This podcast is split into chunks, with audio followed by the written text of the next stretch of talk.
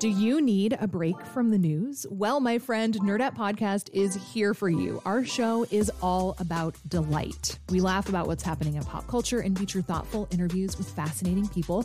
We even have a monthly book club that you can participate in. I could just go on and on about it. I loved this book. It was an experience, I'll tell you that. I discovered authors I had never heard of, and I'm really happy that I did.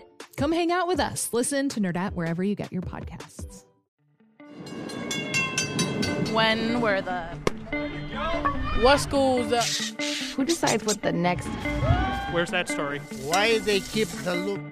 What is this? It's Curious City. Where W B E Z answers your questions about Chicago, the region, and its people. Hi, I'm reporter Liz Stanton, and today we're talking signs. Those colorful paper signs that hang in grocery store windows, that is. If you've lived in Chicago for any stretch of time, you know the ones. Big fat letters and bright colors. They beckon you from the street to scoop up juicy limes, sweet strawberries, or whatever's on sale this week. The signs look basic, even handmade. That's one reason they fascinate Kathleen Rooney.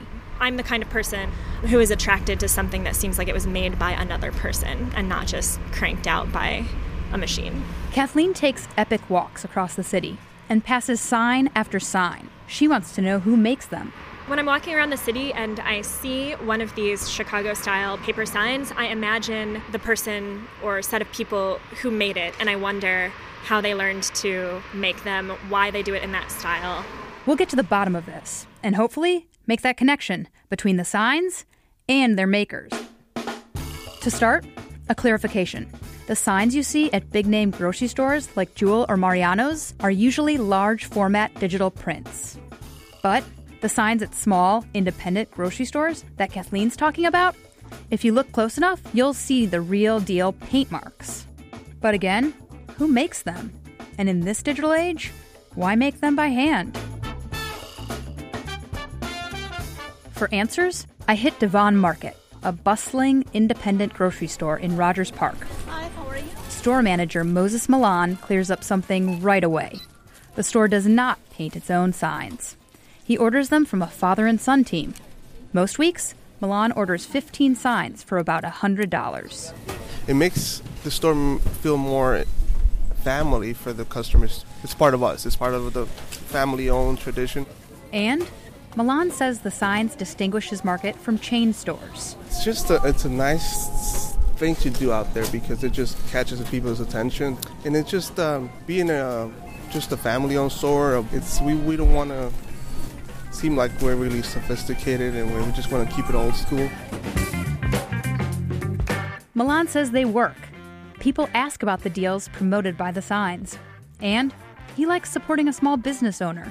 These are small businesses serving small businesses. The guy who paints signs for Devon Market didn't want to be interviewed. So Kathleen and I head to a different shop. Southwest Signs sits a block from Midway Airport. The storefront is proudly plastered with bright paper signs advertising, you guessed it, paper signs. Hi. It's not so fancy place.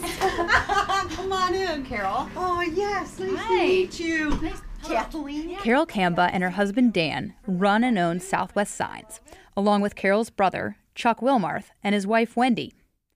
Dan and Chuck learned to paint signs from the shop's former owner back in the nineteen eighties.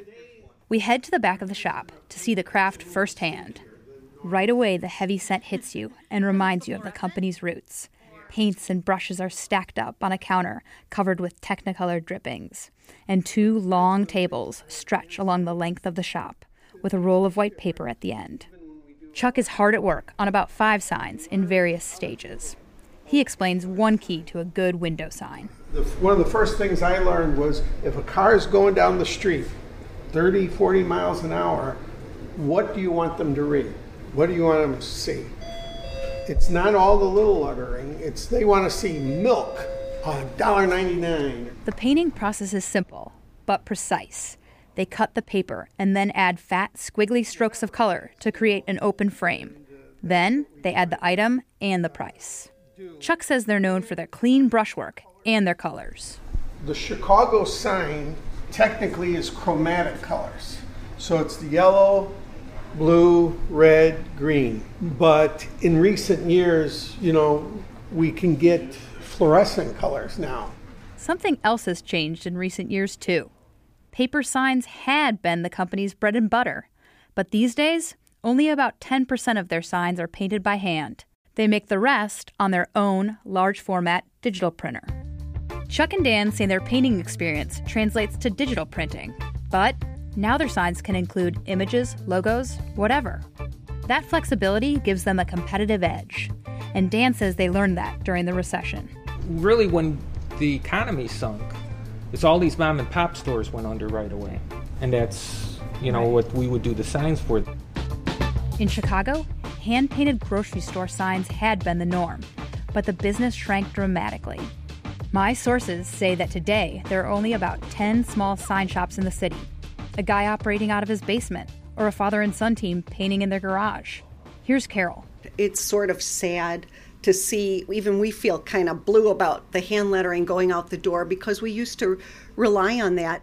But, again, they still do some hand-painted signs. Why? Well, longtime customers want them.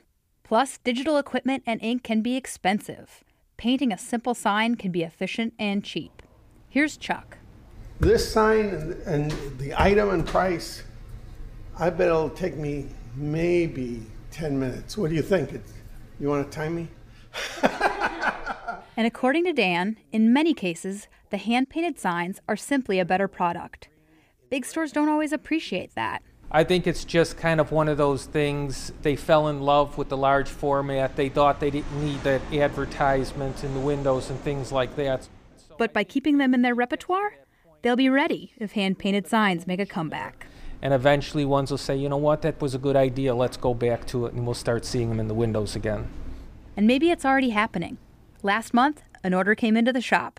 Hand-painted signs for sixteen stores across the Chicago area for a grocery store chain that started out as a small family-owned business over one hundred years ago, Jewel. After our visit, Kathleen says she found the human connection she was looking for. From the signs she notices during her walks to the people who make them. And she also likes the idea of a hand-painted sign comeback. I found it really interesting and encouraging as well, the way um, that they spoke about sort of the cyclical nature of things and how we have the opportunity to forget something and then relearn it um, and realize all over again why it's so great and useful and uh, worth loving.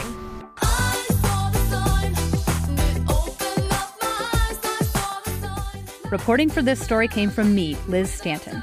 Thanks to Helen Mary Sheridan for prodding Kathleen to send in her question. If someone you know has a question about Chicago, the region, or its people, be a swell pal and send them to wbez.org slash Curious City. Support comes from the Doris and Howard Conant Fund for Journalism. Curious City Podcast is supported by Goose Island Beer Company. Goose Island Brewers' curiosity drives them to reimagine traditional styles, creating a diverse range of award-winning beers, including Bourbon County Brand Stout, Goose I P A, and Four Star Pils. More at goose island dot com. We don't need to be the only beer you drink. We just want to be the best beer you drink.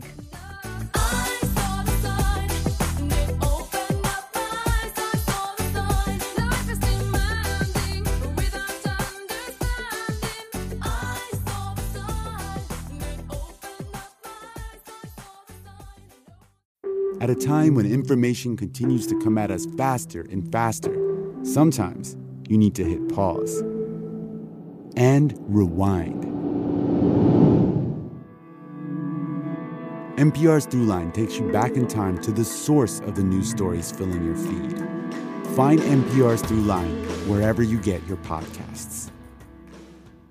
Sometimes you just need a quick overview of the news. Meantime, it was chaos today at the Chicago City Council. A Chicago cop with a controversial past is running for judge. Other times, you're looking for a deeper understanding of what's going on in the city. Wow, that's so... No one has asked me that question. The Rundown podcast has all of that, and it's Chicago-based, so you know what's up in your neighborhood and across town.